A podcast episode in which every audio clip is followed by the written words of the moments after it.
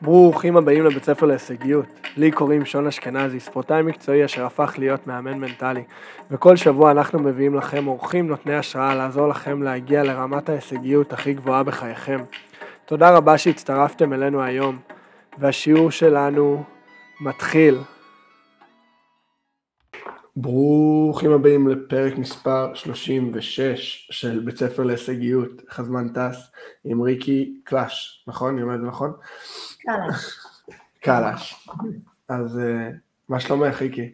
הכל בסדר, הכל טוב. אמ, בסדר גמור, כיף, האמת שמאוד התרגשתי לפרק הזה, חשבתי על זה, היה לי גם יום הולדת שבוע שעבר, אז היה כאילו רגשות כזה, אני חושב אה, מועצמות אה, אפילו עוד יותר, ואני יודע מה, מהניסיון האישי שלי, עם העבודה ש, שלי, היה תעונג לעשות אה, ביחד איתך, וההשפעה שהיה לזה על החיים האישיים שלי, זה פשוט נושא שהוא הוא מאוד מאוד חשוב, כאילו אין דרך אחרת לתאר את זה, הוא מאוד מאוד חשוב, אני לא יודע כמה אנשים אולי אה, מוכנים לגעת בו, אולי מחפשים, אבל מי שכן, כאילו מרוויח מזה באמת אה, חיים חדשים. אה, וכן, קודם כל, כאילו אני מכיר אותך, יצאנו לעבוד ביחד, אה, ואני כל כך שמח שאנחנו מוציאים את זה לפועל, אה, באמת מהמקום של מי שיצפה ויצטרף, אה, יכול לקחת ערך מהדברים שנדבר עליהם פה היום, אבל מי שלא מכיר את ריקי, הייתי שמח שתספרי לנו קצת מי זאת, מי זאת ריקי. אז קודם כל מזל טוב. תודה רבה, תודה רבה. אמ, ולספר, לספר קצת עליי. קודם כל, אה, אני ב... אמ, הגעתי מעבר מלימודי אה, הוראה ופסיכולוגיה, וחיפשתי את דרכי, אה, את דרכי ב... בייעוד שלי ובמקצוע שלי, והבנתי ש... שהשיח הפסיכולוגי הוא טיפה ככה פחות אה, מדבר אליי וחיפשתי משהו שיותר עובד במקום הרגשי היותר עמוק.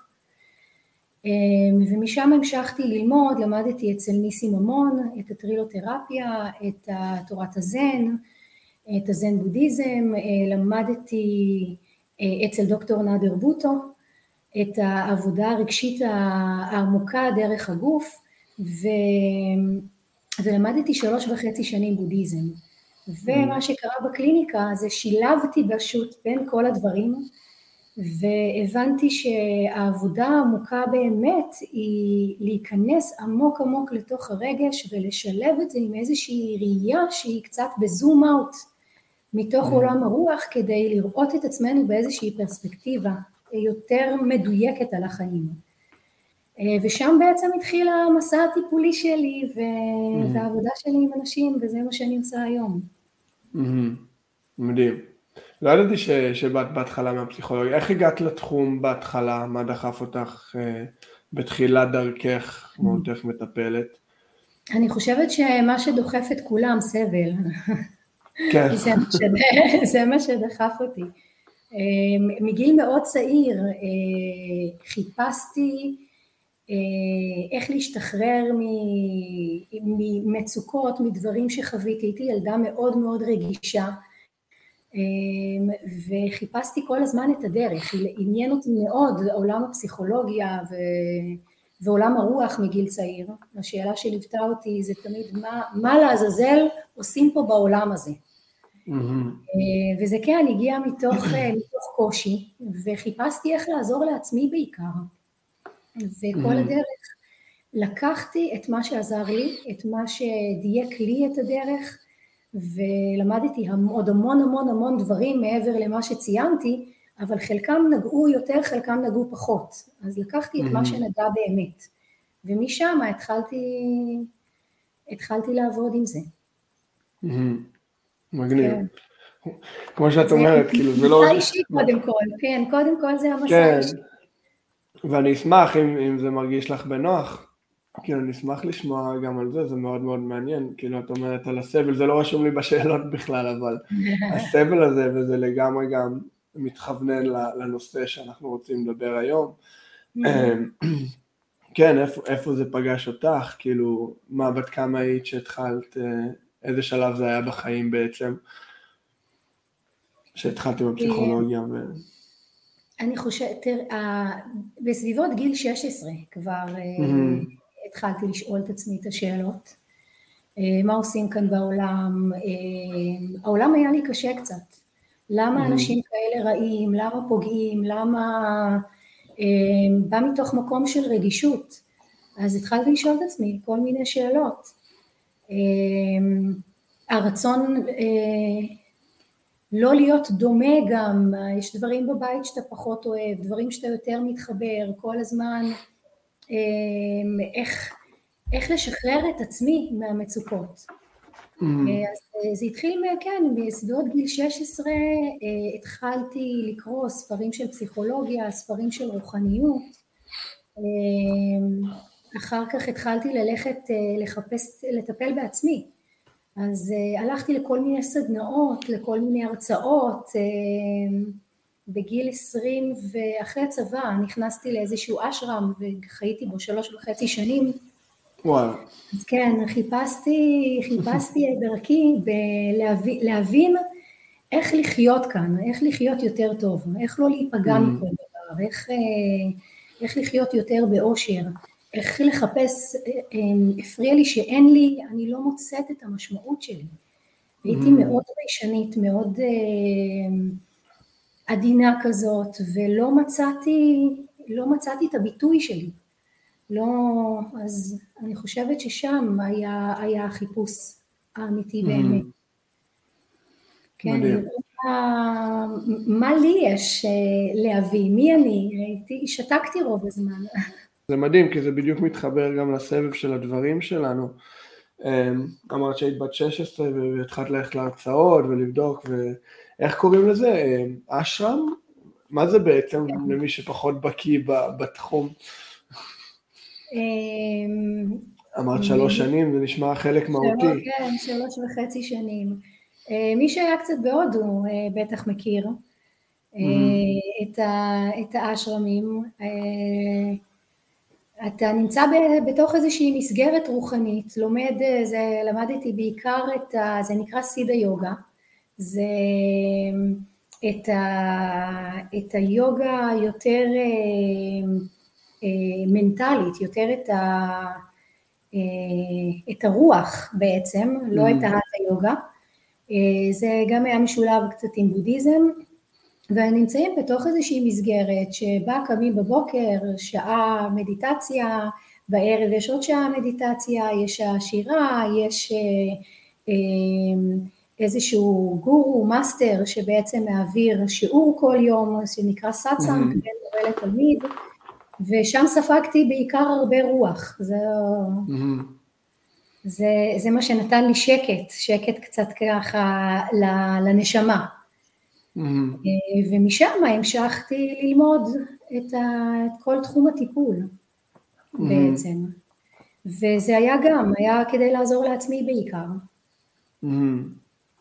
לא, זה ממש מעניין וזה לגמרי, זה כל כך מתחבר כאילו לחלק הראשוני והחלק המהותי של השיחה שלנו, של כאילו איך. מתחילים למצוא את הדבר הזה שאנחנו קוראים לו ייעוד, ואולי לפני כן, איך היית מגדירה את הדבר הזה ש... שכולנו מחפשים בצורה אחת או אחרת, כאילו הייעוד שלנו, המתנה שלנו, הדבר הזה ש, שאת נשמע שחיפשת לאורך כל כך הרבה שנים בתחילת דרכך, כמה מה המשמעות שלנו בעולם הזה, איך אנחנו מתחילים להסתכל ולהתבונן על, על זה בשביל עצמנו. אני חושבת ש, שקודם כל זה באמת מתחיל מאיזשהו חיפוש משמעות. Mm. רוב האנשים הולכים לעבוד, מחפשים, הם כאילו רוצים לעשות משהו משמעותי בחיים, ואז הם אה, מחפשים מה נחשב, מה, אה, מה ייתן להם הכי הרבה כסף, מה, איזה mm. תחום נחשב, איזה תחום הולך הכי טוב עכשיו בשוק ברגע שהם בדיוק השתחררו מהצבא והם באים ללמוד או חזרו מאיזה טיול גדול.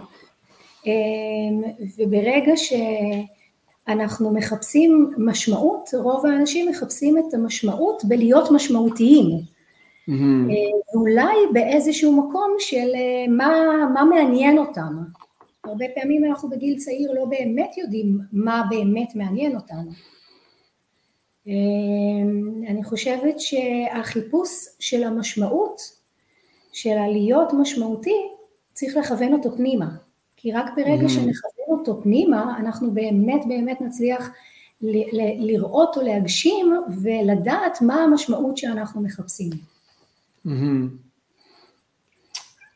זה ממש מעניין, כאילו אני, אני שומע אמן וגם לי יצא לעשות את זה לא בהכרח, אני חושב, מבחירה, אבל יותר מצורך של לעבוד כאילו מלא עבודות, ואני יצאתי mm-hmm. מהבית מגיל צעיר, כאילו לחוות מלא דברים בגיל צעיר כדי לדעת באמת מה זה הדבר הזה שעושה לי טוב.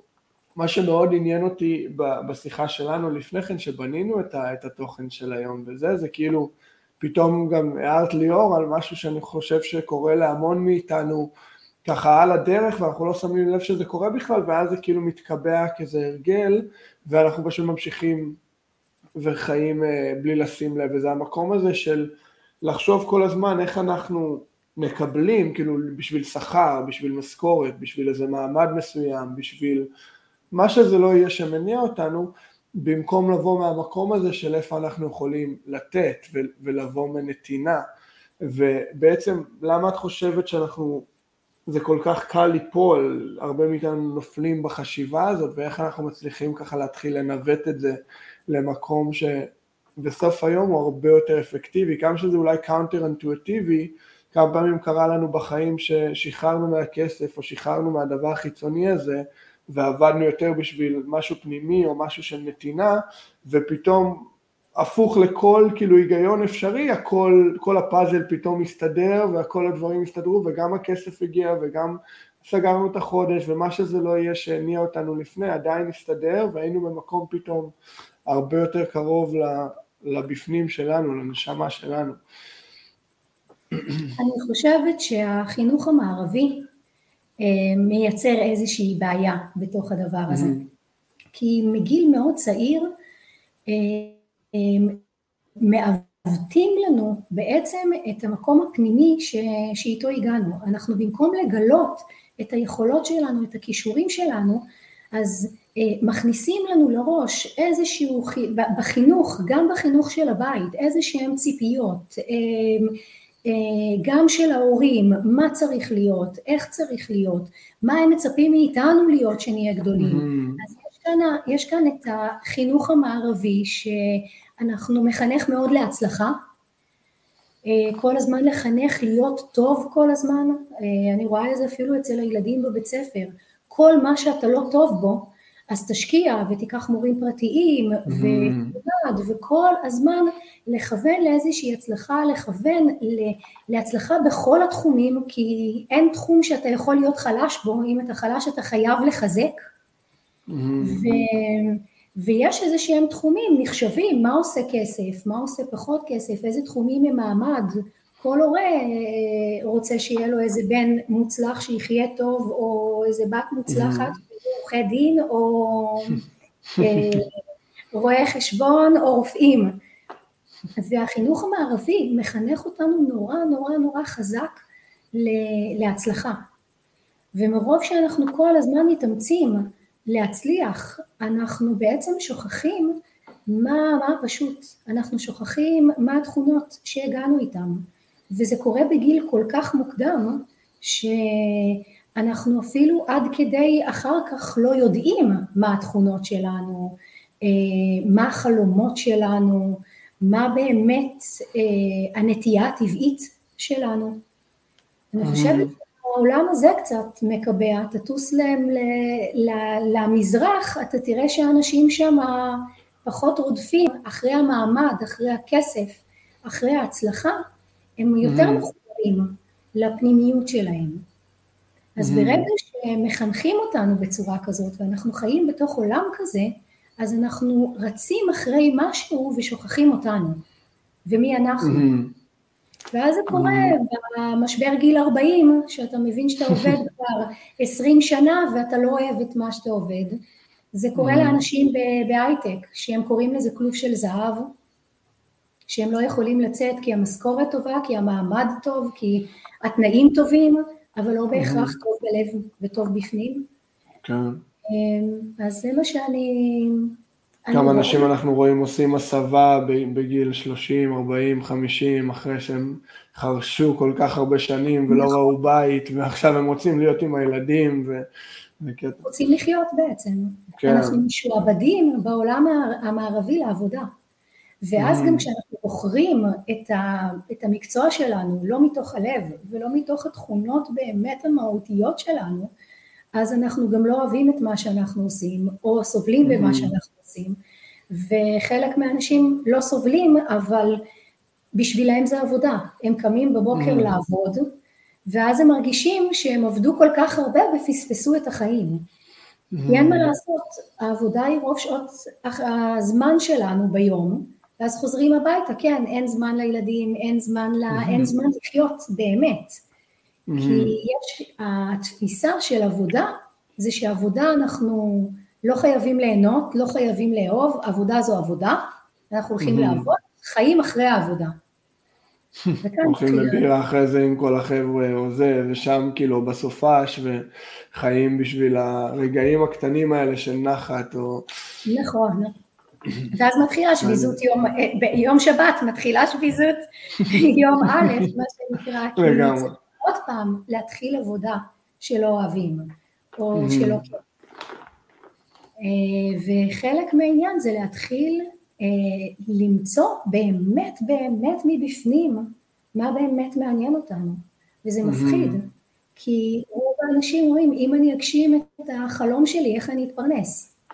אם אני אעשה רק מה שאני אוהב, איך אני אקלקל את המשפחה שלי.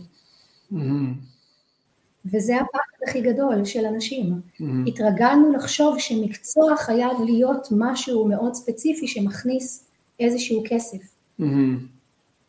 כאן, ופה נוצרת ההפרדה בין, ה, בין המקצוע ובין, לבין הייעוד באמת. בדיוק. מעניין גם, בשיחה שלנו דיברנו על העניין הזה שזה כאילו, אם אנחנו באמת ב, בייעוד שלנו, אם אנחנו באמת משתמשים במתנות שלנו, זה לא אמור להיות קשה, זה לא אמור להיות כמו לשחות נגד המים ולהתאבק בעצמנו. כמובן שלא הכל נופל מהשמיים, ויש איזה מגמת של מוסר עבודה וגדילה, ואנחנו לא נתחיל כאילו במקום הכי מצליח שלנו ממש מההתחלה, אבל זה מעניין אותי מאוד לדבר על החלק הזה, שכאילו איך אנחנו מתחילים לשים לב, בוא נגיד מצאנו את הדברים שלנו, מצאנו את הדברים שעמוק בפנים, אנחנו באמת מיועדים לשם, אנחנו באמת נהנים לעשות, אני חושב שזה קונספט, כי אני, חלק מהשאלות היו איך אנחנו מתחילים אה, לפתח את המקום הזה, בוא נגיד בן אדם שעבד בעבודה 20-30 שנה, איך הוא מתחיל בכלל להקשיב למקום הזה, מה שקופץ לי, ואני אשמח לשמוע מאוד גם מה את חושבת שזה חלק מאוד גדול זה הנאה, כאילו פשוט להקשיב מה, מה עושה לנו טוב בלב, מה כיף לנו. אני אוהב לקרוא לזה המון עם המתאמנים שאני עובד איתם, של מה אתה אוהב לעשות או מה את אוהבת לעשות, שאת לא מסתכלת על השעון. כאילו שהזמן פשוט יכול לעבור כל היום ואתה לא תשים לב בכלל. אתה יכול לשבת שם שעות על שעות ופתאום אוי וואו כאילו ערב חושך בחוץ וכל כך נהנית כל כך היית אה, אה, עטוף בזה שלא שמת לב בכלל, זה לא הרגיש לך עבודה, זה לא חיכית עד מתי מגיע חמש שאני הולך הביתה, או מסתכל על השעון מתי מסיימים את הפגישה הזאת, פשוט היית בתוך זה. אמ, וכן, המקום הזה, איך אנחנו מתחילים לשים לב, בואו קודם כל נשמח לשמוע על זה, איך, איך אנחנו מתחילים למצוא את הדברים האלה, מה את חושבת? אז קודם כל אתה צודק במה שאתה אומר, זה מה שעושה לנו טוב, ומה שממלא אותנו, והמקום שבו אנחנו שוכחים מעצמנו. Mm-hmm. רק שזה נורא קשה להגיד את זה לאנשים, כי יש אנשים שלא יודעים מה עושה להם טוב, ואין להם את הרגעים האלה, את ההובי, את הזמן עם עצמם, את הכיף, והם לא יודעים.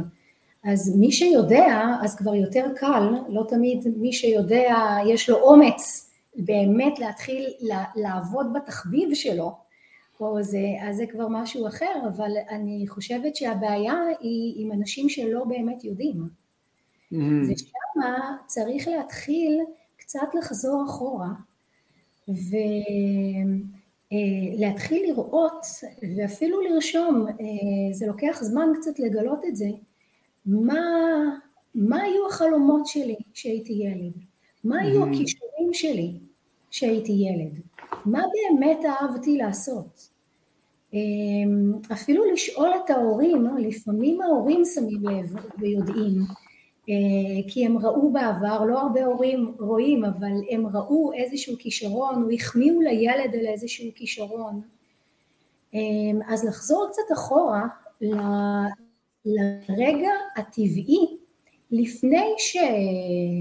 אה, שציפו מאיתנו, או אמרו לנו, או כיוונו אותנו, או למקום הטבעי לפני שהוא יתקלקל, רגע, ולראות mm. מה, מה, מה באמת, מה באמת הייתה היכולת שלי, או איך אני זוכר את עצמי. עכשיו, יש אנשים שיזכרו את עצמם יותר, יש אנשים שיזכרו את עצמם פחות, אבל זה להתחיל לחזור רגע ללב, פנימה, mm-hmm. ל... אני שנייה עוזבת מה, מה יהיה בחיים ומה כסף, שנייה רק מדברים, מפנטזים, כותבים את הדברים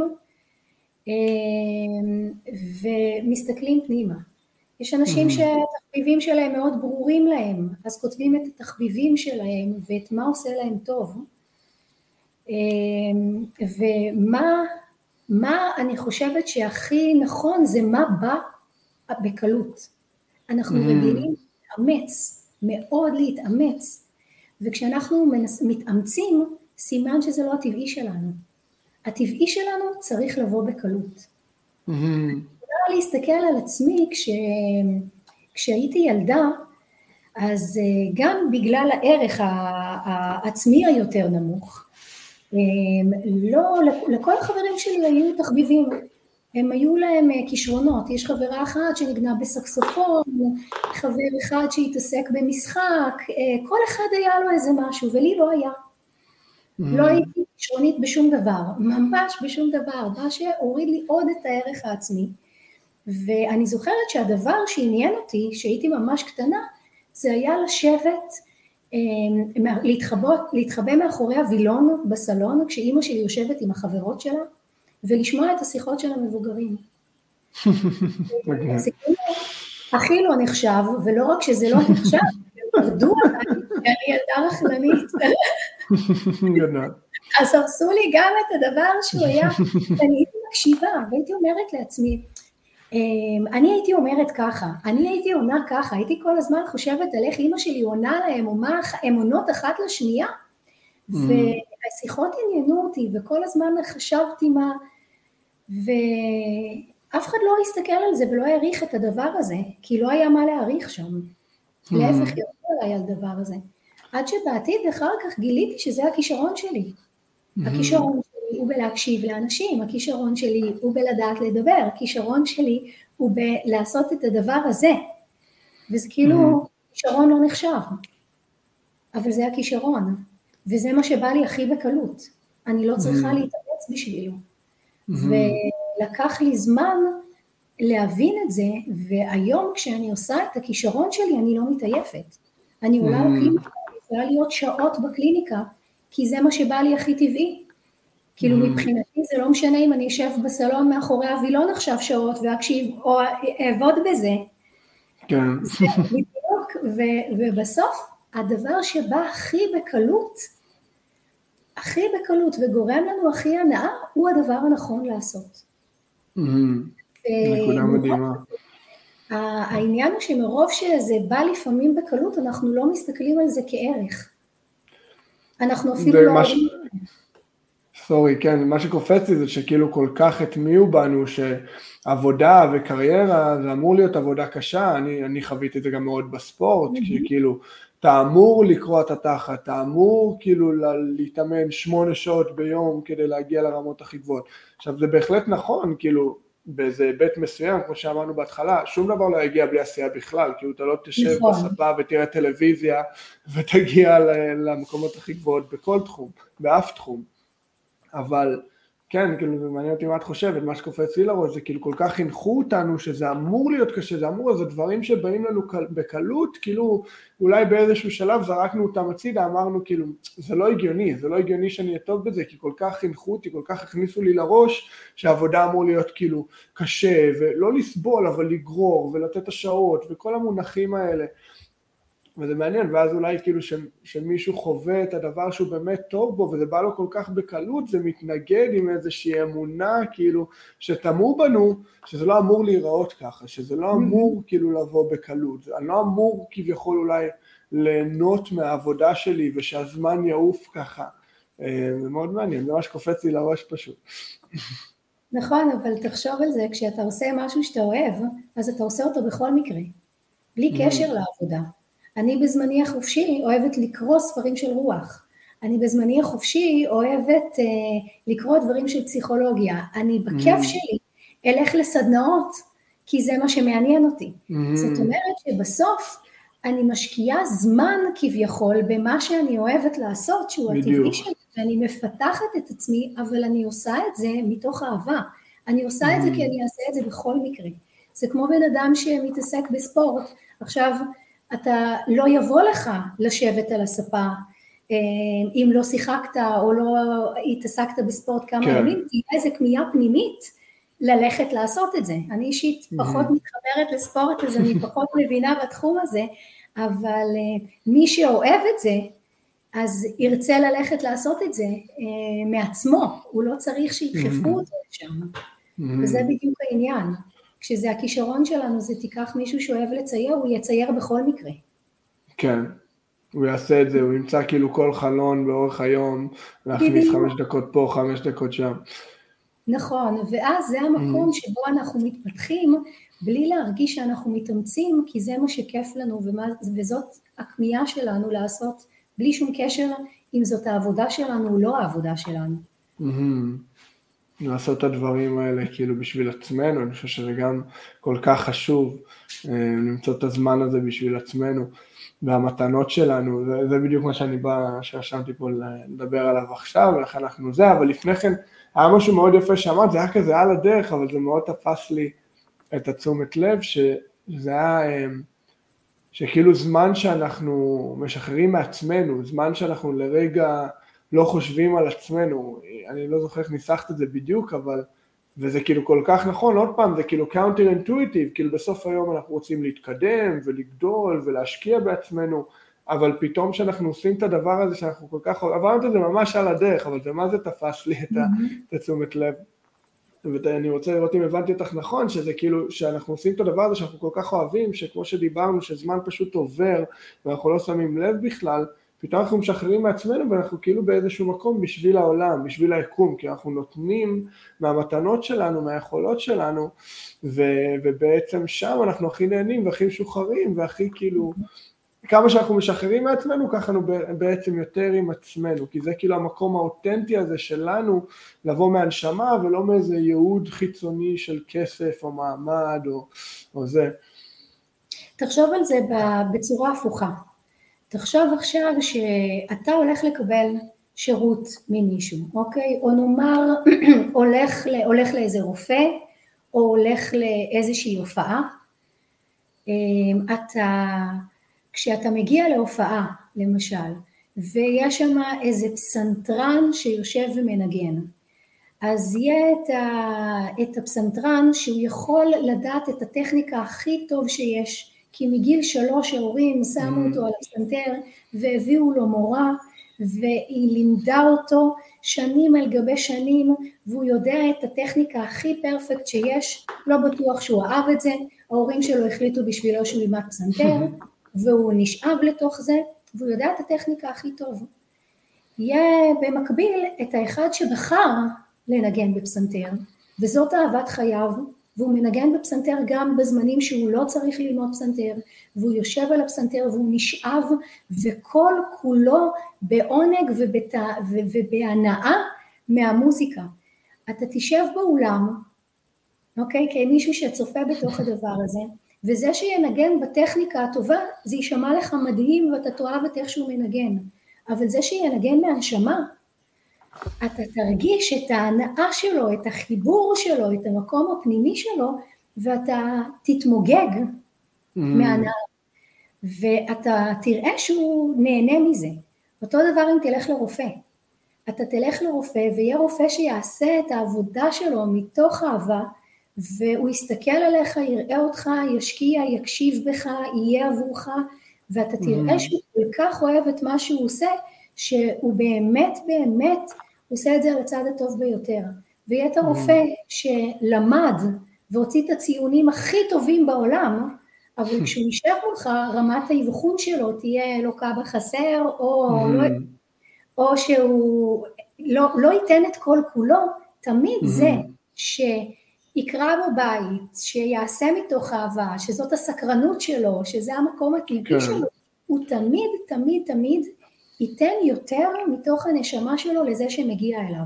וכאן mm-hmm. הנתינה שלנו הופכת להיות משמעותית. Mm-hmm. כי אני לא באה ועושה על הדרך, אני לא באה, באתי ולמדתי איזושהי טכניקה ואני מעבירה אותה, אני, אני ממש מביאה את הכישרון שלי ואת מי שאני ואת היכולת שלי לתוך העבודה. Mm-hmm. זה תמיד ייראה אחרת.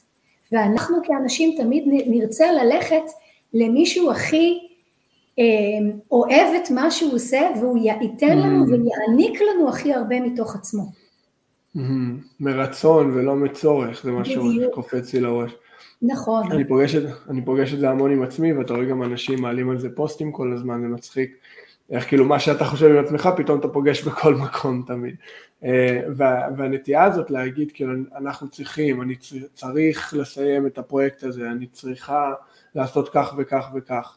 ואם אנחנו מצליחים לשנות את זה עם עצמנו, כאילו אני רוצה, אני רוצה לעשות את הדברים האלה, לפעמים אנחנו שוכחים כאילו למה בכלל התחלנו עם העבודה הזאת, או עם התחום הזה, עם הפרויקטים האלה, עם, ואז זה, זה כאילו בא מאיזה מקום של נתינה לדעתי, אנחנו לא מונעים כל כך מהדבר החיצוני, אם זה הכסף, או לסיים כבר את המטלה הזאת וזה, אבל אני רוצה, אני רוצה לתת מעצמי, אני רוצה להיות שם בשביל האחר. אמ, זה ממש יפה, כן, ומה שקפץ לי עם הסיפור הזה של האומנים, אם זה יהיה בפסנתר או ב, בכל תחום, אני חושב שגם על המגרש זה מאוד נכון, כאילו כספורטאים, ילד שהכריחו אותו, כאילו הולך תזרוק, לך זה, ואולי הוא הכי כישרוני בעולם, ואני בטוח שהוא אוהב את זה ברמה מסוימת, אבל לעומת הילד שפשוט כאילו חי במגרש ואת שומעת, שומעת כל כך הרבה סיפורים מספורטאים ברמות הכי גבוהות שהם היו כילדים כאילו משמונה בבוקר עד שמונה בלילה, כאילו זה נשמע לא הגיוני פיזית, אבל מי שחווה את זה עוד פעם בכל תחום יודע ש... שזה בכלל אה, לא בלתי אפשרי, אפילו הוא יכל להיות 12 שעות ו-24 שעות על המגרש, כי זה באמת בא מהמקום העמוק הזה. וזה כאילו הקפיץ לי שנשמות יודעות, כאילו הנשמה שלי מרגישה... וזה... בדיוק. אם אנחנו... אני, אני רק בא להגיד שנשמות יודעות, כאילו זה הקפיץ לי שהנשמה שלי מרגישה שאת עושה, שהנשמה שלך עובדת, כאילו שהרופא שיניים הזה עובד ממקום mm-hmm. באמת מהותי, זה מורגש, כאילו האנרגיה שלי מרגישה שהוא עושה את זה במקום של אהבה. לעומת מישהו שבא וחותם למסמך חצי עין פתוחה עם השעון רולקס שלו, כמה אורתופדים כאלה פגשתי בארץ, שחיכו לי על איזה מסמך ללכת לפיזיותרפיסט, והפגישה לקחה כולה שתיים וחצי דקות, ולקחו את זה, כן. נכון, בדיוק. אז אנחנו, כשאנחנו מסתכלים, אנחנו הולכים למישהו, אנחנו נחפש תמיד את זה שיעשה את העבודה ויהיה מחובר אליה ויעשה אותה מהנשמה, אבל כשאנחנו הולכים לעבוד בשביל עצמנו, אז אנחנו נכון. נלך לעבוד בשביל משהו שהוא מביא כסף או שהוא מביא איזשהו מעמד. ואז אנחנו בשביל עצמנו לא מחפשים לעשות את זה. וכל עניין הכסף, על לחפש את הלעשות את הכסף, על לחפש להתקלקל ממשהו. אם אנחנו נחשוב על המטרה הסופית, אז אנחנו גם לא נהנה בדרך, ו- ולשים את הכסף כיעד הוא תמיד הטעות הכי גדולה. כי ברגע שבן אדם עושה משהו מתוך הלב שלו, הוא גם יהיה הכי טוב במה שהוא עושה. Mm. וזה בדיוק העניין, כי כשאתה תלך למישהו אתה תחפש את הכי טוב בתחומו שהוא עושה את זה באמת באמת באהבה. מישהו שמשקיע בזה כי זאת המהות שלו. אז אם אנחנו עושים את מה שאנחנו אוהבים, אנחנו נהיה הכי טובים במה שאנחנו עושים. Mm-hmm. ותמיד יהיה צורך, כי אנשים יחפשו את הדבר הזה. Mm-hmm. ואז אין לנו צורך לדאוג לכסף, או לדאוג להצלחה, או לדאוג, אה, כי אני באמת אעשה את זה כל כך טוב, שאנשים ייהנו מזה שזה כל כך טוב אז הם יבואו. כי אני עובד כאילו מהמקום. חקלאי שיגדל את הירקות הכי טובים, או אני מטפל שיטפל באמת מתוך הלב ואנשים ירגישו את זה ולכן הם ירצו לבוא, או שאני, אה, לא, זה לא משנה באיזה מקצוע, אנשים מחפשים את אלו שבאמת באמת עושים את העבודה נכון ושיש להם סבלנות ואכפתיות. זאת אומרת שבסוף הם אלו שיעשו את היותר כסף. כאילו שהם באים מהמקום הזה הבאמת עמוק של מי ש... והמתנות שלהם ולבוא מנתינה וזה פשוט המקום האותנטי הזה של לרצות להיות שם ולא רק כאילו להעביר את הזמן. מה שקופץ לי לראש ואני בטוח שאנשים חווים ואני יכול גם להעיד, אני תמיד פתוח בפרקים האלה והכי מספר על עצמי ואת גם מכירה אותי.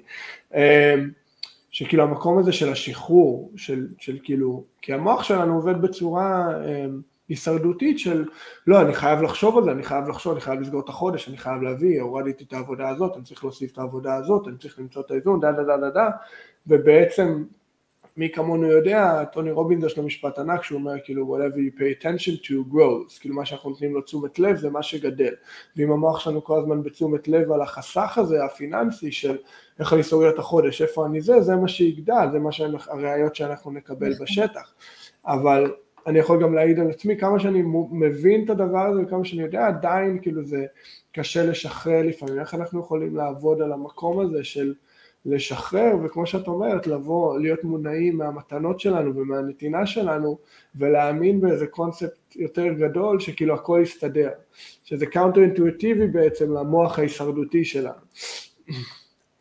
אני... כאן צריך לעשות איזושהי הפרדה.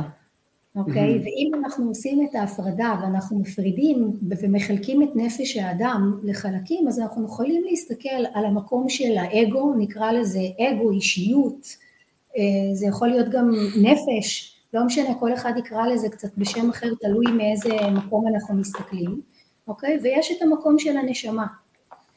המקום של האגו שלנו, של האישיות שלנו, יהיה מוזן ומעוצב באמת על ידי הסביבה, על ידי החינוך, והמקום הנשמתי שלנו, שם יהיה המקום שבו אנחנו באמת נוכל לחפש את המהות היותר עמוקה. Mm-hmm. אוקיי? Mm-hmm. Okay? ושם אנחנו נצטרך לחפש אה, באמת את, ה, את מה עושה לי טוב בלב. המקום הנשמתי תמיד יהיה מחובר ללב. המקום של, ה, של האגו, של האישיות, יהיה מחובר יותר לשכל. ו, ואת השכל, והשכל שלנו מוזן בעצם מהסביבה. Mm-hmm. ואז אנחנו צריכים לנטרל את עצמנו רגע מהסביבה, מה, מהציפיות, ממה חושבים, ממה אומרים, ולהיכנס פנימה ולהרגיש בלב. Mm-hmm. שזה, שזה בדיוק המקום שטיפה עשו לנו. ולהרגיש כיף לי, נעים לי, טוב לי, אני ממצה את עצמי, וזה נמצא, הייעוד נמצא בתוך הנשמה, הוא לא נמצא באגו שלנו. Mm. וכל עוד אני אחפש מתוך האגו, אני לא אמצא. כאילו אם אני מבין נכון, הוא לא בשכלי, הוא לא בסביבה, הוא בלב, הוא בפנימי, הוא בלב. הוא ב... Mm-hmm. ולהתחיל, mm-hmm. אם, אם אני שומע את זה נכון, כאילו משהו שהצופים שלנו וגם אני, אני תמיד מנסה לשים לב לדברים האלה, הם ולהתחיל להקשיב ל, לרגשות ומה מניע אותי ומה זה ולשחרר מהמקום של אני אמור לעשות ככה, זה אמור להיראות ככה, זה אמור להכניס לי איקס אה, כמות של כסף ויותר להאם זה מרגיש לי נכון, האם, ה, האם אני מתחבר פה מהלב, האם אני מרגיש שאני כאילו אמור להיות פה, איך את מגדירה את זה? אני חושב שהרבה אנשים מחפשים את המקום הזה. את המקום של? שכאילו לבוא מהלב, איך זה נראה בעצם מה שאנחנו מחפשים עם הרגשות, עם הזה, כאילו בעבודה שלנו, במקום הזה של אני, השחרור.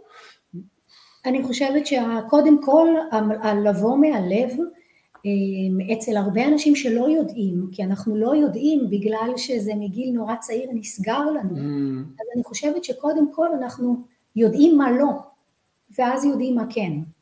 כי בלב mm. אנחנו נרגיש מה לא, בן אדם מתוסכל ירגיש שהוא מתוסכל, בן אדם שלא אוהב את מה שהוא עושה ירגיש שהוא לא אוהב את מה שהוא עושה, בן אדם שבא בלחץ לעבודה ונמצא בלחץ או סטרס אז הוא ירגיש מותש אחר כך. כשאנחנו נבוא מתוך המקום הזה, אז אנחנו נרגיש שלא טוב לנו. אז קודם כל בלב אנחנו נרגיש מה לא. כשאנחנו נדע מה לא, הרבה פעמים ככה אנחנו לומדים את העולם, אנחנו לומדים מה לא, ואז כשאנחנו מתחילים לעשות דברים שהם יותר נעימים לנו, אנחנו מתחילים ללמוד מה כן. איך זה מרגיש, איך החוויה אמורה להיות. עכשיו, יש אנשים שלא יודעים בכלל מה הם אוהבים, כי הם הרבה יותר שכלתניים מרגשיים, mm. ושם צריך להתחיל לפתח עולם רגשי. ואיך מפתחים עולם רגשי? זה מתחילים אה, לנסות לחוות דברים ממש כמו ניסוי וטעייה. לקחת את עצמי ולחוות מה כיף לי, מה טוב לי, מה מרגש אותי. אה, כמו, כמו ילד קטן שלוקחים אותו לחנות גלידות, והוא לא יודע מה זאת גלידה. ויש מלא טעמים, אין לו מושג איזה טעם טעים, ואז הוא מתחיל לטעום, ואז הוא, אוקיי, פיסטוק לא טעים לו, ותות כן טעים לו, ושוקולד mm. נכבד אבל הוא פחות אוהב, אבל וניל הוא ממש ממש אוהב. עכשיו הטעמים גם משתנים עם השנים, ואז אנחנו mm. יכולים לחזור לטעם חזר, חזרה ול, ולראות, ויש דברים שלעולם לא נאהב. וזה mm. המקום להתחיל בניסוי וטעייה, להתחיל להגיד, אוקיי, יש לי איזושהי פרנסה מסוימת, פחות טוב לי שם, אז רגע לפני שאני עושה שינוי, בואו נתחיל לפתח עולם רגשי, ובואו נראה מה הכישרונות שלי, מה התחביבים שלי, מה כיף לי לעשות. מתחילים ללכת ולהתחיל לנסות, לנסות, לא משנה עכשיו אם זה יהיה גלישה בים, לא משנה אם זה יהיה ללכת לרקוד, לא משנה מה זה יהיה. ואז להתחיל לראות, נעים לי, לא נעים לי, נחמד לי, שכחתי את עצמי רגע בתוך השעה הזאת, סבלתי כל השעה הזאת, ולהתחיל לפתח את המנגנון הזה בחזרה, כי אם לא נפתח אותו אנחנו לא נדע, אנחנו מדברים פה על דברים גדולים, על ייעוד, על, אבל יש אנשים כן. שלא יודעים בכלל מה נעים להם. Mm, המערך הרגשי הזה. המנגנון הזה, ומשמה להתחיל לראות מה באמת מתחיל לעשות לי טוב. ורק שם אנשים התחילו להבין שאולי במקום שהם נמצאים פחות טוב להם. Mm. וכן טוב לי במה שאני עושה, כי אולי בתחום שלי אני לא אוהב הרבה דברים, אבל משהו בתוך התחום הזה הוא כן מעניין. ואז איך mm. אני יכול לעשות את זה ולשלב אותו עם משהו אחר. ואם mm. אני עצמאי ואני עושה משהו ומעניין אותי משהו ושאר הדברים גורמים לי סבל, אז בואו ניקח מישהו שאוהב מאוד מאוד את מה שאני לא אוהב, וזה. בא לו כל כך בקלות, שאני יכול לשלב איתו כוחות, ואז אני עושה רק את מה שאני אוהב, והוא רק את מה שהוא אוהב, ואז אנחנו עושים ביחד. מעזנים. וכאן היצירתיות להגיע, כי יש אין סוף אפשרויות. Mm-hmm. אין סוף אפשרויות, ואנחנו בשכל נהיה מקובעים רק כך כמו שחינכו אותנו. Mm-hmm. אבל כשיש עם הלב, אז אנחנו אוהבים כל מיני דברים, אז אני יכולה לשלב בין הדברים שאני אוהבת, ואז פתאום יצא לי מקצוע. אני יכולה mm. לקחת משהו שאני אוהבת ולהוסיף לו משהו ויצרתי ייחודיות. Mm. אני יכולה בתוך המקצוע שלי להוסיף משהו שממש מתחבר לתוך הלב, ומצאתי mm. ייחודיות בתוך הדבר הזה. ומצאתי אבל צריך לדעת. כאילו זה רק אם נדע אם בדיוק מה אנחנו אוהבים. אז זה המקום שבו אנחנו ממש צריכים לפתח את העולם הרגשי שמחובר ללב. וקודם לפתח אותו בתוך ההיכרות שלנו עם עצמנו. זו אנלוגיה ממש יפה עם, ה, עם הגלידה, עם, עם פשוט להתחיל לטעום טעמים, פשוט ממש. להתחיל לנסות וזה יכול לקרות בכל שלב בחיים. נכון. Uh, it's never too late, כאילו לעשות את השינוי ולהתחבר למקום הזה שבאמת uh, מניע אותנו. ואז אני מאמין, כן, איך אנחנו מרגישים שהימים פתאום עוברים אחרת, שלא מחכים לסופש פתאום, ולא אה, ככה באבל לפני שיום ראשון אה, מתגלגל, ממש מעניין. אני יודע שיש לך, אה, יש לך אה, מטופלים בקרוב וזה, יש שני שאלות שאנחנו, שאני תמיד אוהב אה, לסיים איתן, אחת זה קודם כל איך את מגדירה הצלחה, דיברנו על זה קצת בהתחלה, איך, אנחנו, איך את אוהבת להגדיר הצלחה או הישגיות, למשל. אה, וואו, זה כזה קשה, המילה הישגיות קשה לי. Mm, המילה הישגיות קשה לי, כי הישגיות זה בדיוק המקום של השכל. Mm. זה בדיוק המקום שמייצג עבורי את השכל, ההישגיות. ואני חושבת שהישגיות היא, זה בדיוק הדבר הבעייתי של החינוך המערבי. לא באנו mm-hmm. להשיג כלום, באנו להתפתח, באנו להתרחב מבפנים, באנו להכיר את עצמנו בתוך המסע הזה, דרך האינטראקציות עם העולם, עם האנשים, באנו להכיר את עצמנו. והמילה הישגיות היא טיפה קשה לי, והמקום של להכיר את עצמי, המקום של להתרחב, אני חושבת שהלהתרחב יותר מדבר אליי, להתרחב עם עצמי כל הזמן, כי אנחנו גדלים ומתרחבים עם עצמנו, ו, וזה, וזה המקום של החיבור הפנימי. כי כל פעם כשאני אגלה איזשהו כישרון בי, אני אתרחב, כל פעם שאני אבטא את עצמי, אני אתרחב. אמ, כל מקצוע שאני אבחר הוא לא לכל החיים. אני יכולה mm. לבחור איזה, יש לי איזשהו ייעוד, אבל הייעוד הזה מתרחב כל הזמן, ואם אני לא אזוז איתו, אז אני גם אתקע באיזשהו, באיזשהו שלב. כי גם בתוך הייעוד שלנו, פתאום אה, בא לנו להוסיף עוד משהו, עוד כלי, להתרחב, לגוון, להכניס עוד דברים, והכל נהיה mm. דינמי. ואם אני אסתכל על הישגיות, אז אני תמיד אלך באותו קו ליניארי ואנסה להשיג כל הזמן יותר מאותו דבר. וכשאני אלך מתוך המקום של הלב, אני לא אלך כך, אני אתרחב. מגניב. זה ממש מעניין, זה תמיד כיף כאילו להביא אנשים מכל התחומים ולקבל זוויות שונות על אותו דבר, כאילו בסוף היום קוראים לדבר, לכל הפרויקט הזה בית ספר להישגיות ואני זה יכול, אפשר לעשות על זה פרק שלם, כאילו ואת גם מכירה חלק מהסיפור שלי, שכאילו אני הייתי עדיין, בטח גם היום, אבל מאוד uh, מהשכל, שכלתני, אני תמיד מתקשר עם המילה הזאת, וההישגיות זה תמיד כאילו להיות יותר טוב מאתמול וזה, ויש לי קונספט בשבילך, מעניין אותי מה את תחשבי עליו, שגם אני מפתח אותו וכאילו מאוד שם לב לזה, שזה כאילו הישגיות רגשית. אני חושב שאנחנו בעצם מתארים. דבר מאוד דומה. שאני תמיד הסתכלתי על זה כאילו יותר טוב מאתמול, אם אנחנו מסתכלים על זה מנטליות של ספורטאי, לחזק את ההיבט הזה של המשחק שלי, תמיד כאילו כמו שאנחנו דיברנו על זה גם מקודם, שעושים לנו את זה בבית ספר למשל, כאילו לחזק את החולשות שלנו, כל הזמן מה אני צריך לשפר, מה אני לא מספיק טוב בו, ואז כל התשומת לב הולכת לשם, אבל הישגיות רגשית ואני חושב שזה קונספט מאוד דומה למה שאת תיארת עכשיו עם, ה, עם ההרחבה של כאילו איך אני יכול להיות יותר טוב מאתמול בהבנה הרגשית שלי של עצמי, בהבנה הרגשית שלי של האנשים מסביבי, אמ, זה מגניב, ולדעתי זה כאילו, ואז זה הופך להיות מהקונספט הכל כך מוכר לנו, הכל כך מערבי הזה של הישגיות, למשהו אולי קצת יותר עמוק, שמשהו שאנשים, אני יכול להעיד על עצמי, שהם מאוד סחלטניים, יכולים פתאום, סחלטניים, לא יקרה, זה כמו מסצ'וסס, כאילו זה כן. נדיר שזה, יכולים פתאום לגעת בהיבט הזה מעבר, ועדיין כאילו להיות תחרותיים או הישגיים ולרצות להתקדם, אבל לא לשכוח כאילו את כל השיח שלנו פה היום וכל מה שנגענו בו, כאילו מה באמת מניע את הדבר הזה, זה מאוד מעניין, כן, ככה אני כאילו... אה, ספורט בפני עצמו אה, הוא יותר מאתגר במקום הזה. Mm-hmm. בספורט, כל החינוך של הספורט הוא להישגיות, והוא mm-hmm. המון אימון, ויש את המשחקים, ואת התחרות, ואת ה... אה, ואז כל עניין ההנאה קצת נשכח כי mm-hmm. בתוך המקום הזה. וספורט הוא תחום ש...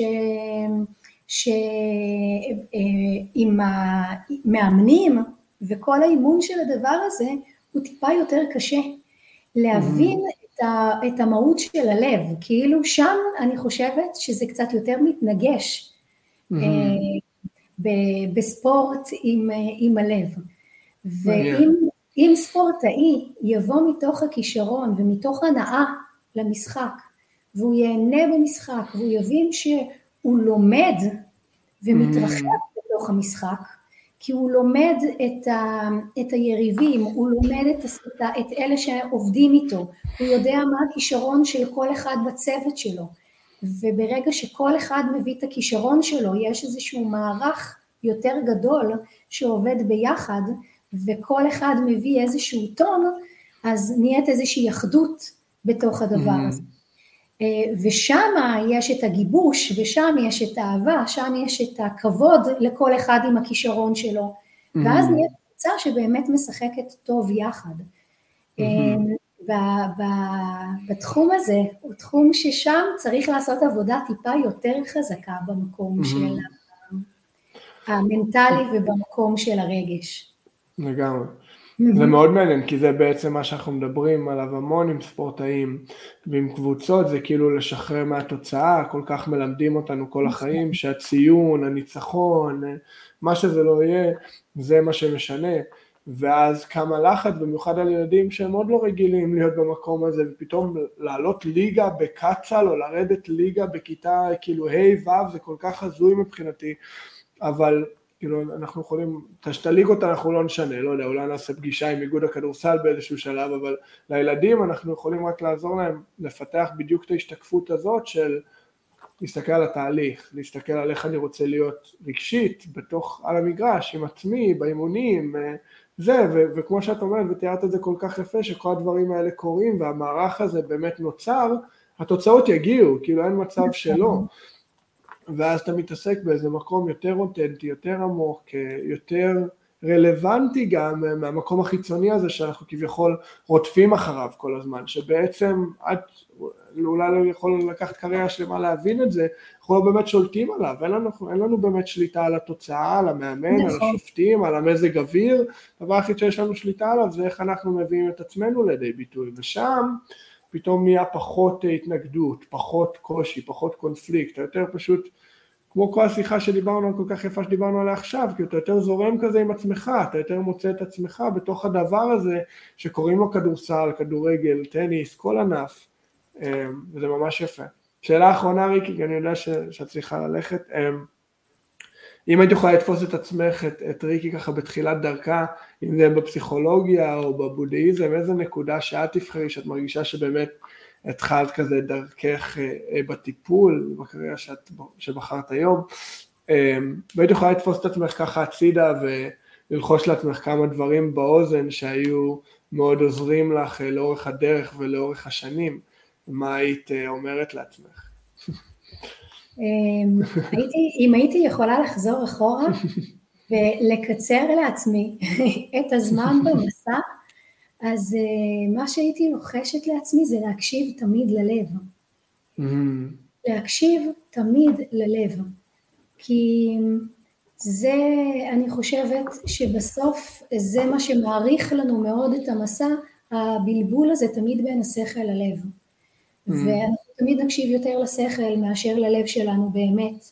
וכשאנחנו מקשיבים ללב, אז אנחנו מקשיבים לעצמנו באמת מבפנים, לקול הפנימי הכי עמוק, ולא לקול החיצוני שעיצב אותנו. Mm-hmm. אני חושבת שזה היה, היה מקצר את הדרך בהרבה זמן. Mm-hmm. אני מאוד להקשיב ללב. מדהים, איזה נקודה מדהימה. אני בטוח שהדרך שלקחת הייתה בדיוק הדרך ש... שהיית אמורה, כאילו כולנו מדברים על זה, על איך דברים קורים לאורך הדרך, וכנראה יש סיבה שזה איך מנווט אותנו וזה, אבל זה ממש יפה.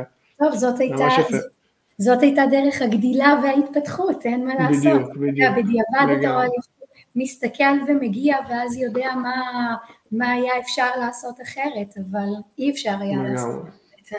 הייתה סיבה כנראה. הייתה לא, סיבה. לא, מדהים ריקי. צריך לעבור. לגמרי. מדהים, באמת מדהים ריקי, אני כל כך נהנה לדבר איתך, אני כל כך נהנה גם מהמפגשים שלנו ומהעבודה שלנו ביחד, ואני מקווה שנעשה עוד בעתיד, ואני רוצה להוקיר אותך באמת על מי שאת, והיו פה כל כך הרבה נקודות מדהימות, באמת כל כך התרגשתי לפרק הזה, כי ידעתי כאילו מה זה לשבת איתך בחדר ולדבר איתך, אז ידעתי גם איזה ערך יש פה לתת לצופים או למאזינים שיבחרו להצטרף אלינו.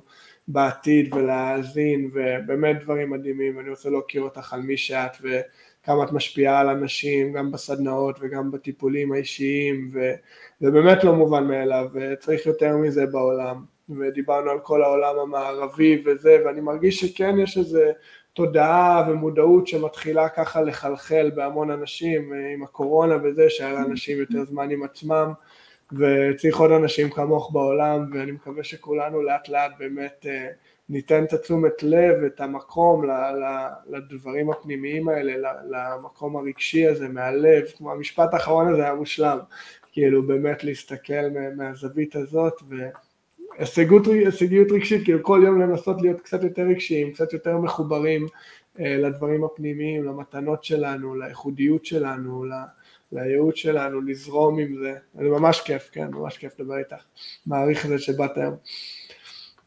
אני רוצה להודות לך, להודות לך על ההזדמנות ועל היופי של מה שאתה עושה, כי אתה עושה דבר מבורך, אה, וזה מקסים, כל ההשקעה שלך להביא אנשים, להוציא דברים, לחשוף אנשים, זה, זה גם ייעוד, אז הנה גם אתה mm. מגשים, בנוסף לספורט, את הייעוד שלך ואתה עושה שילוב בין דברים, והנה זה, זאת עבודה מהלב.